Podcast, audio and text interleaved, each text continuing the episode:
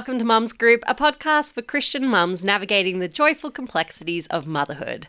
My name's Ali Barnes, and today I'm joined by my good friend Beth Brown. Hello. Lynn Saunders, who's usually with us, she's looking after her little one, so couldn't be here. But I thought we'd take the opportunity to focus on your story, Beth, and your long and challenging journey to becoming a mum after many years of trying. Hmm you and I met as part of a church plant team last year. I think I was around 16 weeks pregnant, and you were like 10 days off D Day. Yep.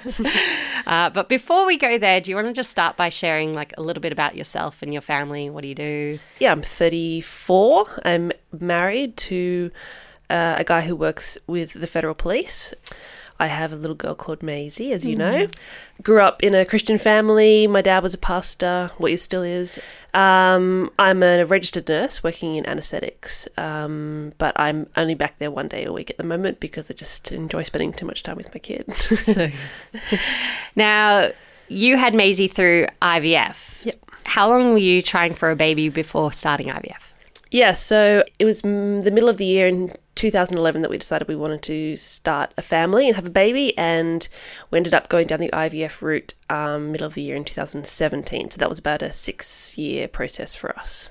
Wow. And did you have any medical conditions like polycystic ovaries or anything that you knew about that would make the process of having a child hard? I ended up finding out that I had endometriosis. Right. Um, so I had surgery. I had a laparoscopic surgery, um, and they found stage three endometriosis, which was unusual for me because I had no symptoms of that. So a lot of people who have endometriosis do experience heavy bleeding or they have quite a lot of pain, and I had no sign that I had that. So what I went in for that surgery literally just to see what was going on, just to see if they could find out anything, to, eh, you know, to answer the question as to why I wasn't falling pregnant, and that's when they found the endometriosis.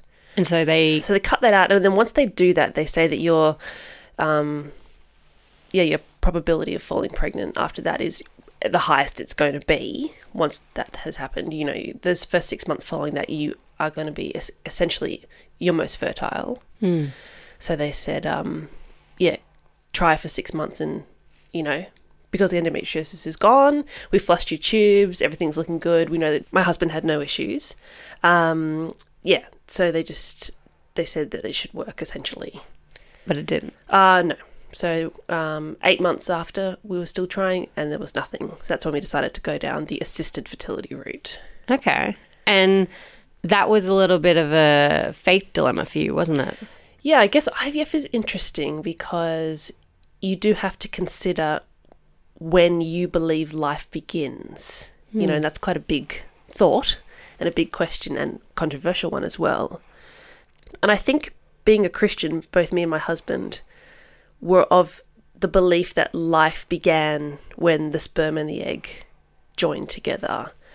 Um, sometimes, you know, we weren't sure if that really was the case, but we also weren't sure that it wasn't the case. Mm. So we decided to go with if you don't know 100%, you know, err on the side of caution so we thought, yep, yeah, okay, that's when we that's when we believe life begins. Mm. So if you go down the IVF route, what you do is you you stimulate yourself to produce as many eggs as you possibly can in one cycle, and then they take them. And then they fertilize each one of those eggs to create as many embryos as possible.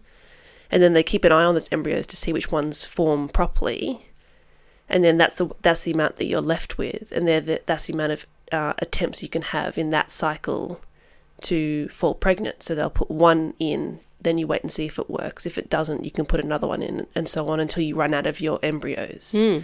So I guess I found myself in a position of thinking, well, what if I managed to produce 15 eggs? what if all 15 of them fertilize? Yeah. What if all 15 of them grow and and form and produce beautifully. You're going to need a lot of grandparents. Yeah, I think.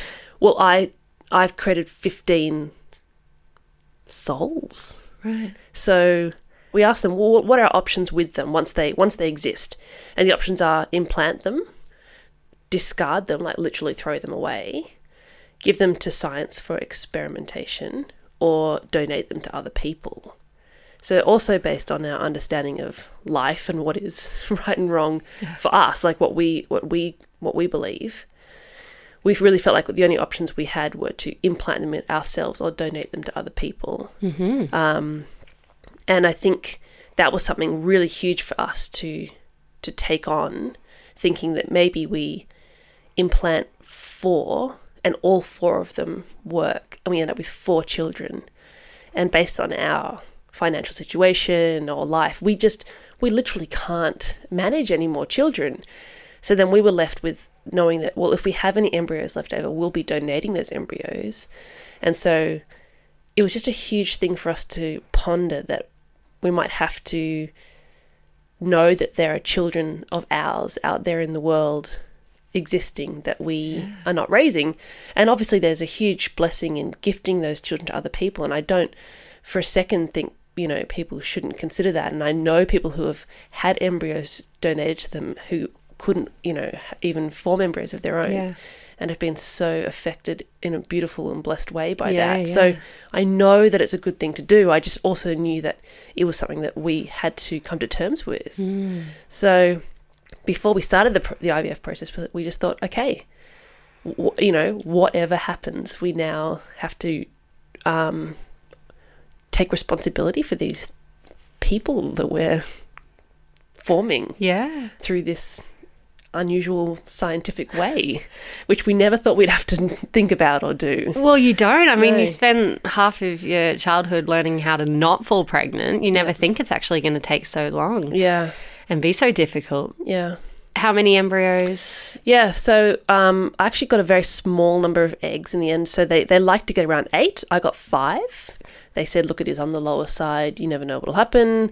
Um, of those five um, eggs that were fertilized, three of them broke apart and sort of malformed or okay seemed to die essentially within the first two or three days, mm. and we were left with two healthy embryos. That sounds more affordable. Yeah. okay. Wow. Like in one sense, two. That's um, that's not a lot of opportunities if it doesn't work the first time yeah. or the second time, which we were expecting. Um, and it had been quite an expensive and involved process to get to that point. You know, injections, daily injections, mm. and um, the extraction of the eggs, and um, you know, hormone stimulating things. And so we thought, wow, like two feels, in one sense, a relief because we won't have to probably make some very tricky decisions. Yeah. But also, he suddenly got nervous, we thought, but that's not very many. Yeah.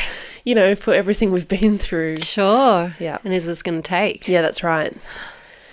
What does that do to your relationship? Like this period of waiting yeah. and then going through such a invasive process to have a baby. Does it bring you closer or is the sort of disappointment something that you know, puts pressure on your relationship. Mm, I think everyone would absolutely be different in that regard. Yeah. Um, you know, I, I, think for me and my husband, uh, it was a bonding process. Um, I think because we both wanted it, we both neither of us were really to blame, so there wasn't a sense where we had to sort of work through our. Um, you know, trying not to be resentful. Yeah, yeah. you know, well, if only you had better yeah, sperm. Yeah. Um, you know, it wasn't like that. So, um, I think the disappointment gave each other opportunities to support each other and to love each other. And then the IVF process itself, yeah, we, we walked it together and and I think we came out stronger for it, to be honest. Whereas, I mean, but we're the sort of couple where um, when we move house, we that's when we really come like we're just good under pressure in that way. Yeah. Whereas I think there are some couples, you know, that possibly would find that process um, quite hurtful and damaging to the marriage. Yeah. You know, and I'm not saying we're exceptional because it didn't happen for us. We have other areas of stresses that cause issues for us, but yeah. this particular one for us, for some reason, seemed to help us to bond. Mm. Um, thankfully. And did you always feel hopeful that you would have a baby someday, or did you guys have conversations like, "Oh, well, maybe, maybe that's just not God's plan"? Um we had conversations like maybe that's just not God's plan, but I'm not sure I ever really believed it. Yeah. I mean, I think we, I think it's something you get better at saying. Mm. You know, well, um, we might not have kids, so we should, you know, think about other things. But I'm not sure my heart ever really um, caught up to that. I think that there was parts of me that thought, oh well, you know, um, there are things I could do if I didn't have kids, like um, go and work in the deepest, darkest, you know, corner of Africa, mm. which would be harder to do with little ones, you know, as a nurse. And so I had little things like that where I thought, you know, there are things that are exciting to me that I could fall back on, but it was never that real. It was just, um, you know, I think I was kidding myself that I that I was okay with it and that I had other plans and that I would be okay with it. Yeah. I think I always assumed it was going to happen at some point. You know, and I had I had started to look into fostering and adoption. Um, as another alternative to raising a child because I wanted to so badly. Um, How did you feel, you know, I guess around that time, a lot of your friends had already started families. You know, being in environments where there were loads of kids and wanting that. it's funny, everyone deals with that differently as well. I think for me, um, I found it in one sense painful because I was jealous. Like, you know, I'm not gonna lie, it was there was some ungodly feelings in there. Like, I want what you've got. I think what you seem to have is better than what I've got, and seeing that play out had its time of times of pain for me, and particularly um, hearing of more and more people falling pregnant, falling pregnant. People have had one kid, and another kid, and then just thinking, wow, like you don't realize just how, what a miracle it is to fall pregnant, um, and and little babies and the way they smelt, and I was just, oh man, I'm so jealous. But on the other hand, I loved being around it. So I know there are some people who think, oh, this is too hard. I don't want to be around it. Whereas for me, I thought, I want this so bad. I've just been so grateful for people over the years who have had kids who have welcomed me, who had welcomed me into their family in a sense to hang out and play with their kids because it was something that I wanted and I wasn't getting for myself at that point in time. And I was super blessed by people letting me play with their children and hold mm. their babies. Like, so I was really blessed by that stuff as well. So it was, mm. it was a bit of mixed emotions in there. Yeah. Did you have any experiences, like any small hopes of falling? Pre- like, I think if I was an hour late with my period, mm, I'd be on a stick. Oh, yeah, absolutely. Did you have those I had, moments? I, I was really, really regular, and I had one week where I was five days late.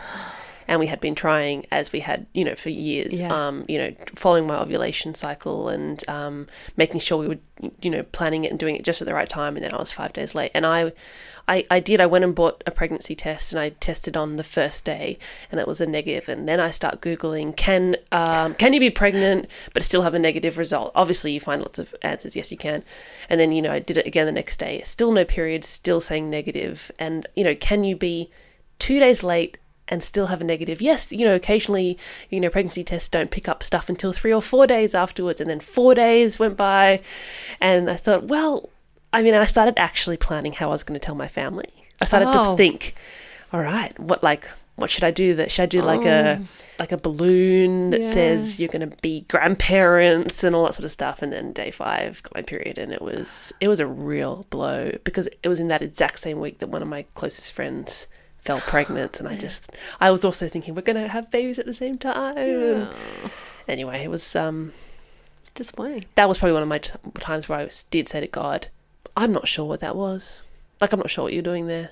Like, that just felt like a tease, to be honest. Yeah. You know, um, I'm not sure I learned anything from that. I think that was just mean. Yeah, because it's so tricky, you know, considering children are such a blessing. They're such a good thing, and God is such a good and loving God. Why wouldn't He want that for you? Yeah. That's a hard thing to reconcile. And then in that moment, not only why wouldn't you want it for me, but why would he make me believe I had it? You know, um, I'm sure I learned stuff from it. Don't get me wrong. I mean, I'm being so, you know, just silly as I speak, really, and irreverent. But I just, I'm just, like, to be honest, at that moment in time, I just thought, I, I don't get that. So, did you have people around you, you know, friends and family, or, or your dad's a pastor? You know, what sort of encouragement helped on days like that? You know, nothing really does help. Um, you know, people do say things like God's in control. You know, I, I didn't really doubt that. Um, I think the best thing was just people who went, that sucked. Like, that sucks. Um, because, you, you know, when, when you're at that stage, you've read a lot of things. You've read articles and prayers and you've heard everything really. And you just need people to grab you by the shoulder and say, oh, mate, you must you must be finding this really hard. Yeah. So then you can go, oh, I actually am. Yeah. Whereas if people just offer you advice or one-liners or things, you feel like you don't you're not really allowed to be sad. Right. So I think it was just permission to be upset about it was the most helpful thing. And were you open with what you're going through and even when you started IVF, had did you have a support network around you that knew? Yeah, I we were open. I mean, after a few years, and particularly people saying, you know, well, you guys will be next, you know, and um, just people saying So unhelpful. Yeah, like you guys are going to make great parents. What are you? What, when are you thinking of having starting a family? Not realizing perhaps that we'd been in the process for two or three years. We just started being a lot more like, actually, we've been trying for a while now, and it's not happening. Um, and that was just our decision to do it that way because we didn't want to pretend and hide our feelings, and we didn't want to nod politely and say, "Yeah, you know, you never know," because then um, you just don't get the same support. Whereas as soon as we started saying, "Look, we've been trying," people go, "Oh my gosh, like."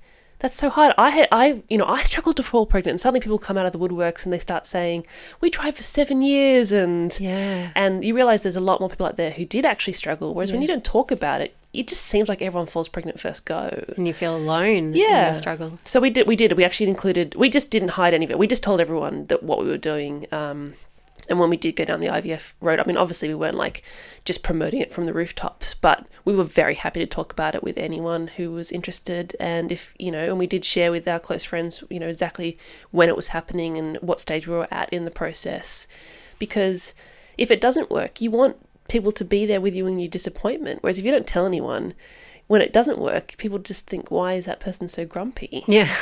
Whereas instead you can go, oh, it didn't work. And everyone can just do that thing where they go, ah, with you. yeah. And you know what? That that that does help.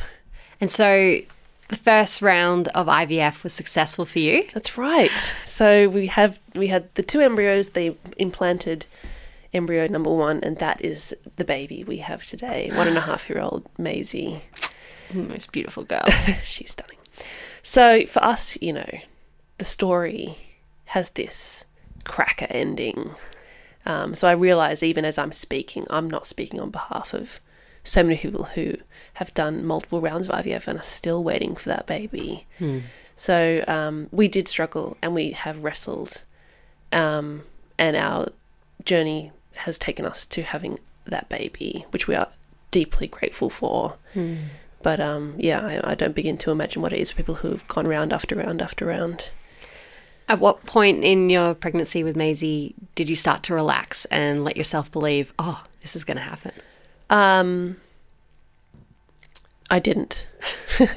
yeah, no, I didn't um, actually ever relax. I, I, I had had friends who had lost babies, you know, right up until the ninth month. Um, and I think I was always thinking that, yes, I have a baby in my tummy, but I don't know if this baby is going to be healthy you know, you know, you get some idea, but or you know, or if this baby's going to survive labor, or I just I couldn't let go of the fact that I assumed something was going to go wrong at some point. Um, I don't know where it comes from, but I just had this weird feeling that I'd been so blessed to fall pregnant with the first embryo that couldn't possibly be true that it was going to work out. Yeah, wow. You know, it was just we'd waited seven years. The embryo took first go. So when's this going to go wrong? It's just it can't be that easy. Well, and it wasn't that easy. I mean, preg- pregnancy went Yeah, terrific, yeah. but uh, Maisie's birth Yeah, was challenging. it was a challenging birth. um, yeah, so the the pregnancy was really really straightforward, beautiful. I mean, I had my bit of morning sickness, but healthy stages of growth for the baby the whole time. Um, went into labour um, after a stretch and sweep, so stretch and sweep on the um, Friday morning, and then went into labour that evening. Um, yeah, it progressed as I guess what I'd imagined based on my birthing classes. I sort of, I was in the lounge room just working through it. My husband was asleep in the room. Um, and then they did start to ramp up a little bit. And I thought, oh, I might just go get my husband for, just to be the guy who times the contractions as they suggested and Yeah. to give me the, oh, you can do this kind of thing. I started to feel quite unwell. Everyone has different sort of experiences. I, I did um, have a few vomits in that time Oh, yeah. um, my my gut was just starting to like run. You know, I just felt like I needed to run to the bathroom Yeah, wow. a few times. Both ends. Yeah. All so right. my, my my glory moment was sitting on the toilet. I mean, just with running out of me and having a heavy contraction, then deciding I needed to vomit, and grabbing for Maisie's baby bath, Oh, no. sitting on the toilet, vomiting into the baby bath. Christening it. Oh my goodness. I just thought, oh, you know. And I got to the point where I just didn't really want to be doing it at home anymore. I really was starting to think, even though I had thought I really wanted to do it completely naturally, I thought, nah, epidural sounds pretty good at this point in time. It gets to that point, doesn't Yeah. it? You know what? This is overrated. Yeah, that's right.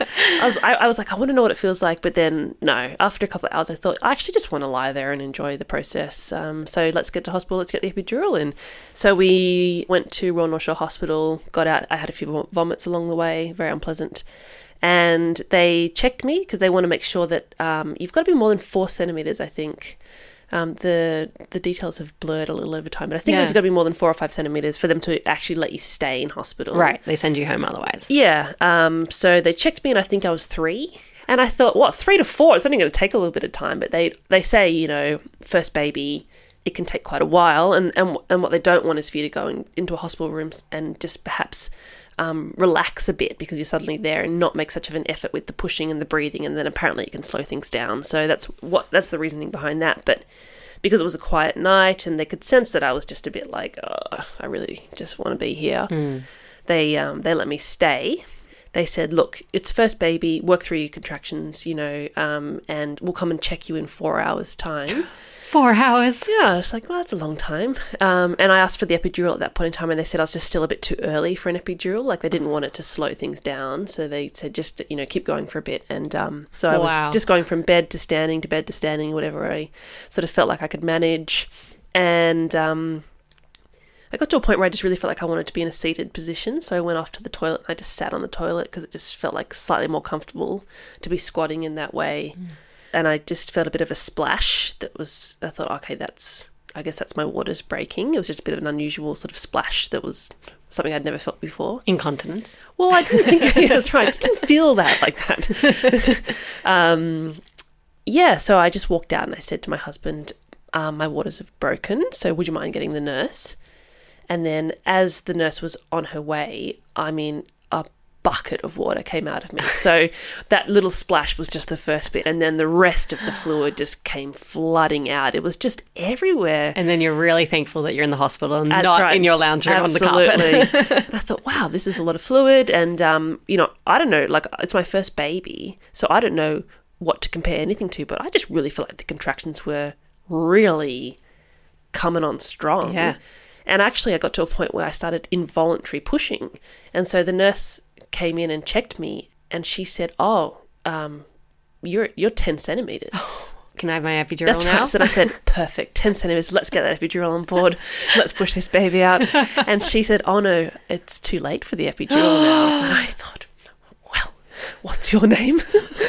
and where is the comment card? um, so she's like, we better get your obstetrician in. Because yeah. I was a private patient giving birth in the public system. Okay. Um, so she called him, and I'm on all fours, pushing, pushing, pushing, and they're sort of checking with a mirror um, a couple of times because I think they're expecting to see the head of the baby's head. That's the sort of the stage I was at, and that's Yeah. just the you know the, they said the rate that you're going, you know, this baby's going to be here any minute. Um, and my obstetrician turned up and obviously wanted to do a quick check, so put me up on the bed, and he felt, and he didn't say much, but I could sense on his face. Um, he wasn't quite happy with the progress. And um, he said, you know, um, okay, the baby's posterior. So rather than facing with the face, like when the baby were to come out, rather than the baby facing to the ground, at that point, my baby would be facing eyes up to the roof. So, you know, it's head first, but you want the baby facing the ground so that the head can sort of, the neck can bend as it comes out. Okay. So, um, in between my contractions, which were, you know, full on at this point, he um, p- placed his hand right up and rotated her. And, um, you know, she actually hadn't descended at all uh, down the birth canal. But she sort of was sort of stuck up there because of this position. And her head was pushing against my tailbone Oof. rather than, you know, in the position where she was going to be able to come out smoothly. So he rotated her, you know, which is quite a painful um, thing. It's almost like a contraction in itself. So contraction and then rotation and then contraction again. And No let up. yeah, and I started to push again and again. And, and, and thankfully she did descend slightly. Um, so he took his hand off to sort of, um, you know, keep helping and encouraging me. And um, as I was pushing, still no seemed to be no real progress of her descending down the birth canal. So he put his hand up, and she'd actually flipped back again into the posterior position. Gee. So he um, then between those two contractions, he then rotated her again, and she was able to descend a little bit further down, and then she flipped back again posterior. So three times she um, went from the right position to the wrong position. Um, Doing it my way, guys. that's right. and it was around this time they, you know, they were getting the fetal heart monitor on me because they were just wanting to make sure how that she was doing okay, and they were noticing um, that her heart rate. I think they, they were confused at the time whether they, they were picking up my heart rate or her heart rate, but the heart rate was sitting at around seventy. So regardless of whether it's hers or mine, it's on the lower side. Obviously, hers much more dangerously low. But it, even if it was mine, it's unusual to be at a heart rate of seventy in, in this sort of situation because you're looking at more like a sort of ninety or hundred because of just you know the work that your heart would be doing. Right. And what should hers have been? About around? 160. Oh gosh. Yeah. So I think they realized after a while that it was her um, that was at 70. So they thought, you know what, we need to get this baby out immediately. Um, I was well and truly beyond the um, emergency Caesar stage because by this stage she was crowning. I could feel the top of her head, but she was really starting to give up. Um, in, and she was in this posterior position. So he gave me um, an episiotomy, you know, a little cut to try and make sure I didn't tear, um, one on the left, one on the right diagonally. And um, then he got the vacuum and just pulled her out because um, they were quite concerned at that point. Yeah. Um, and that was, that was just this moment where he held her up, and there she was, like.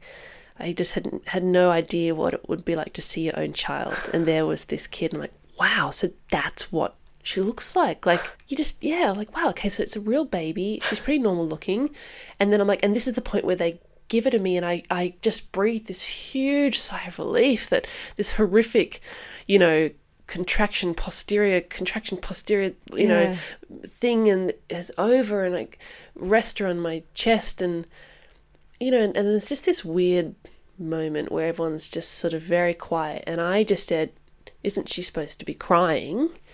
And he's looking at me and he's looking at the nurse and then i said "S- seriously isn't she supposed to be crying? Like i sort of and he said um yep let's take her back. And so he um, handed it to the pediatrician which he'd called in. Um, they pulled down the resus um, section and lay her down. And within about 20 seconds of her on that table and them saying she needs a bit of support, they hit the code blue button, you know, basically saying um, cardiac or respiratory arrest emergency. And the room just suddenly filled with 20, 30 medical professionals, you know, of all different type. The thing is, you know, in that sort of scenario, the the people in the hospital don't know when that bell goes off whether the baby's the one who needs the support or the mum. So you get um, all sorts of people, people who, you know, are more pediatric trained and people who are more trained in, you know, adults. And um, it was actually an unusual time. It was eight o'clock or something in the morning by that stage. You had all the night stuff handing o- staff handing over to the morning staff. So I got double the number of people, you know, running in. And there was also not many people giving birth that night. It was just this it was just this surreal moment where this the room flooded with Yeah. people all you know grabbing instruments and wheeling trolleys and because i'm a nurse and i work in theatres particularly i, I knew what each of those trolleys were and i knew um, what they were going to be starting to think you know what, like what does this kid need and And is that a comfort seeing so many people around, or is are you feeling? I mean, you're obviously terrified. Yeah, it was comforting because I knew that I was in a great hospital and I knew I had a lot of people who knew what they were doing. So I was going to be getting the absolute best care possible. Funnily enough, because I know what's going on, I also felt a bit of comfort because I looked around and I knew that mm, sixty percent of the people in that room didn't even need to be there. They just respond to the bell. That's what you do. You just you just go and you need to be a pair of hands. I think if if I hadn't known any of that, I would have been overwhelmed. Like, why does my baby need thirty medical professionals? Yeah. Whereas I knew actually. Um, four of those people were the ones who were actually going to do something, and everyone else was there ready just to run and be helpful. So that was that was able to be less overwhelming for me, I think. Um, obviously, I've just given birth. You know, no pain relief on board, no gas, no nothing because of the way things went, and so I'm also in this surreal euphoria. Um, like it's this weird feeling of La la la. yeah, like oh, I'm just I cannot explain to you how relieved I am that that is over. Yeah. like I can't, and you you know you get Yeah, it. You just no. can't. It just I am so relieved that that is over, and at the same time, deep concern for my baby who is on a resus table, not crying, with people surrounding her. And I'm asking the question, you know, what are her oxygen saturations? Because I know that I want her oxygen saturations to be 100%, but, you know, at least if they're 90 and above, I get an idea that she's doing okay.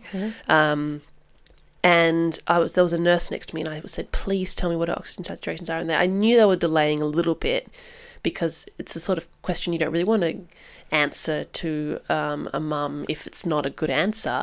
Eventually, she said, "Look, they're 60, which is just you know, it's just alarm bells." Yeah. But you know, at that point, and I just said, "Are they going up or are they going down? Like, is this 60 going on 65 or 60 going on 55?" And Yeah. she said, "It looks like they're going up." Um, so there was some sense of relief there, and they were giving her some, you know, oxygen support at that point in time, some breathing support, and they didn't need to intubate her. They just put her onto CPAP right there and then to help her breathe, and then her oxygen um, levels did rise quite quickly up to 100%.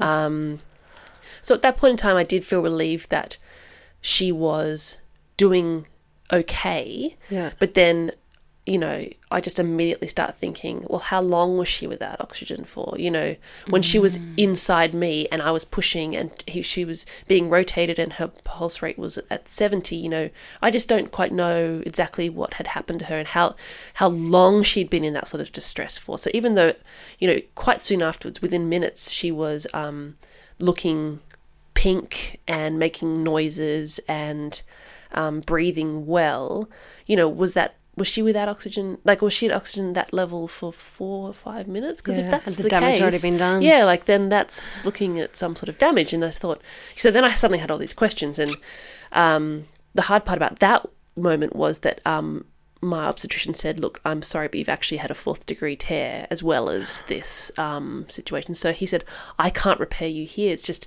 you know, it, I'm not going to be able to do a good enough job, and you've got no anaesthetic on board. We're going to need to take you to theatre."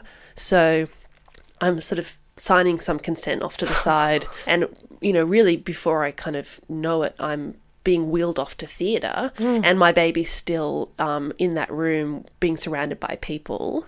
Um, Where's, quite- where's your husband at this point? he is on my left hand side, baby on the right hand side, and he's just saying, "You're okay, she's okay, we're okay," and I, I just.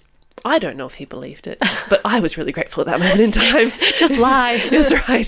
He was incredible, actually. Like I, you know, you never know how your husband's going to be, No. but he really was incredible, and he did um, maintain a real sort of focus and um, encouragement and peacefulness that I was not expecting from him. Um, not because he's not like that, but just because of the situation. So yeah, and I, I end up in theatre. I'm sitting on the table getting um, a spinal, like the anesthetic I asked for a few hours earlier. um, I then lie there for a 45 minute to an hour repair, not knowing um, where my baby is and how she's doing. Uh, I don't get any updates. It's a very unusual situation. I, I really wouldn't say that the hospital did a bad job. I think I probably could have been more demanding, like, can you tell me what's going on? Right. But I was in this spacey place, you know, I've just given birth and it's hard to explain. You know, people have had babies, you know, you just go to this weird kind of like, there's hormones and there's relief Yeah. and there's all a bit of a what is life. Yeah.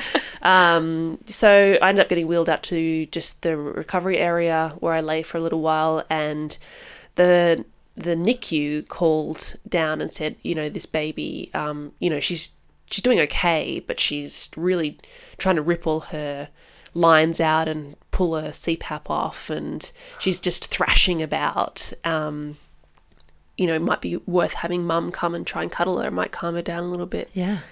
And I thought, well, if she's trying to rip her lines out and take a CPAP off, she's probably doing like that's that was the first indicator to me that she was actually doing okay. You know, um, this is the sort of thing people do when they just, hey, get this stuff off me. I'm Yeah. fine. Give me a break. She's you know? up. She's got yeah, some energy. I think so. That's Yeah. there was an energy about that that I was like, okay, that's a good sign. Then my husband came down to meet me, and um, we we were wheeled up together to the NICU, and there she was in this little crib, covered in lines and tubes, and and they pulled her out of the little crib and they'd lay her on me, and we just snuggled, and yeah, it was a bit daunting because she was, you know, there's a lot of interventions going on for her. Um, but it was the first time I just got the feeling like she was doing okay and it was going to be okay. Although there was this niggle in the back of my mind the whole time how long was she without oxygen for? Yeah. Like, I know she's thriving now, more or less, but what is the long term outcome going to be for this situation?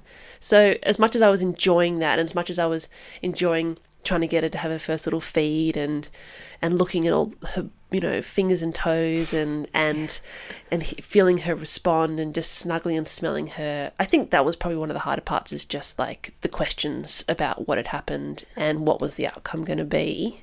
Um And fast forward now, Yeah. she's almost 18 months and obviously no sign. she seems quite smart actually she is I think brilliant. she's certainly resilient. yeah, she's a tough little cookie with a a great personality, and it's just funny that she was thrashing about, you know, up there in the NICU crib because she hasn't changed at all. She's just such a little like active go get a scooter. yeah. yeah, she's a happy little kid. And how do you feel with such a, a long wait and then a fairly traumatic birth? Like, how did your faith impact that whole experience? I just feel like um, if God hadn't been involved and present, it could have gone so much worse. Yeah. Um, and you know there were so many little blessings and little things all along the way that just you know like the fact that they let us stay at hospital even though i was under four centimeters. And the fact that um, it was handover in the morning so there were extra staff on board.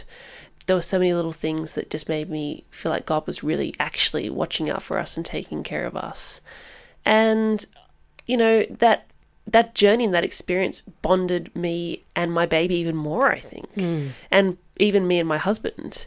And being able to share that story with people who've also had tricky births has been you know a real blessing to other people. So i can see a lot of goodness in it. Um, and then also like you know like i met perhaps regardless of the journey just to have this little human and to hold them you just get this very small glimpse of the way god feels about us and the fierce love i felt for her immediately. Um, i just got a small window into perhaps the way god looks at me. Um, and i'm just deeply thankful How do you feel about a second birth? yeah i mean we've got another embryo so we're definitely going to be um, using that at some point um, Is it a distant enough memory that you're ready to go again? there. it's getting more distant. Um, look, because of the injury that I sustained, including um, the tear, I my tailbone was fractured during it and all, uh, the process. Um, my obstetrician has recommended that we do an elective Caesar next time, and I feel good about that. Is there anything that you'd say to someone who's still waiting for their baby or is supporting someone who's on a similar journey? Um, I'd probably say don't um, don't delay too long in seeking answers as to perhaps why you're not falling pregnant. If that's something you did a bit like us, we we did start trying, and then we just sort of thought, oh well, we've heard it takes a while, and um, we didn't really look into it for four or five years. And then I think the thing is, once you start looking into it, you start looking into it because you want it right there and then, you know, in a really in an intense way, and then you actually have to go through quite a long process. So, you know, if, if after a year you're you are finding it's not happening, just go get checked out. I guess there's no point in sitting on it for too long. That's one thing I'd say. Um, I think find out what makes you feel better in those in that time, and, and just do more of it. So for me, it was holding other people's babies. You know, for some people, it's avoiding that. And then I think maybe the other thing would just be don't be afraid to tell people that you're struggling to fall pregnant. I mean, that might be easy for me to say, each to their own, but um, yeah, like just it doesn't. It's actually not something to be embarrassed or ashamed about, and it's not really something that has to be a secret. And you find that a lot of people come out to be exceptionally supportive, and that can really help as well. And that it's more common than Yeah, you might think. Too. Absolutely, yeah, absolutely. Well, the miracle of birth is just that a miracle, hey? Mm. Um, and it doesn't matter how our babies enter this world. And of course, you know, one pregnancy or labor certainly doesn't define your next. Um, I'm so grateful for you and for Maisie and her friendship with Banjo. Um, and you've been such an inspiring role model as a mother for me. And I'm so grateful uh, that we've got to have this year of maternity leave together. Um, and I really just hope and pray that it's not such a long wait till we meet your next bubba. Yeah, me too. Uh, well, thank you again for joining us on Mum's Group. We'd love it if you could share this episode with someone that you think it might be helpful for. Uh, next time, we're going to chat about feeding our babies, keeping them alive. We're talking boobs, bottles, and solids. Uh, but until then, bye. Bye.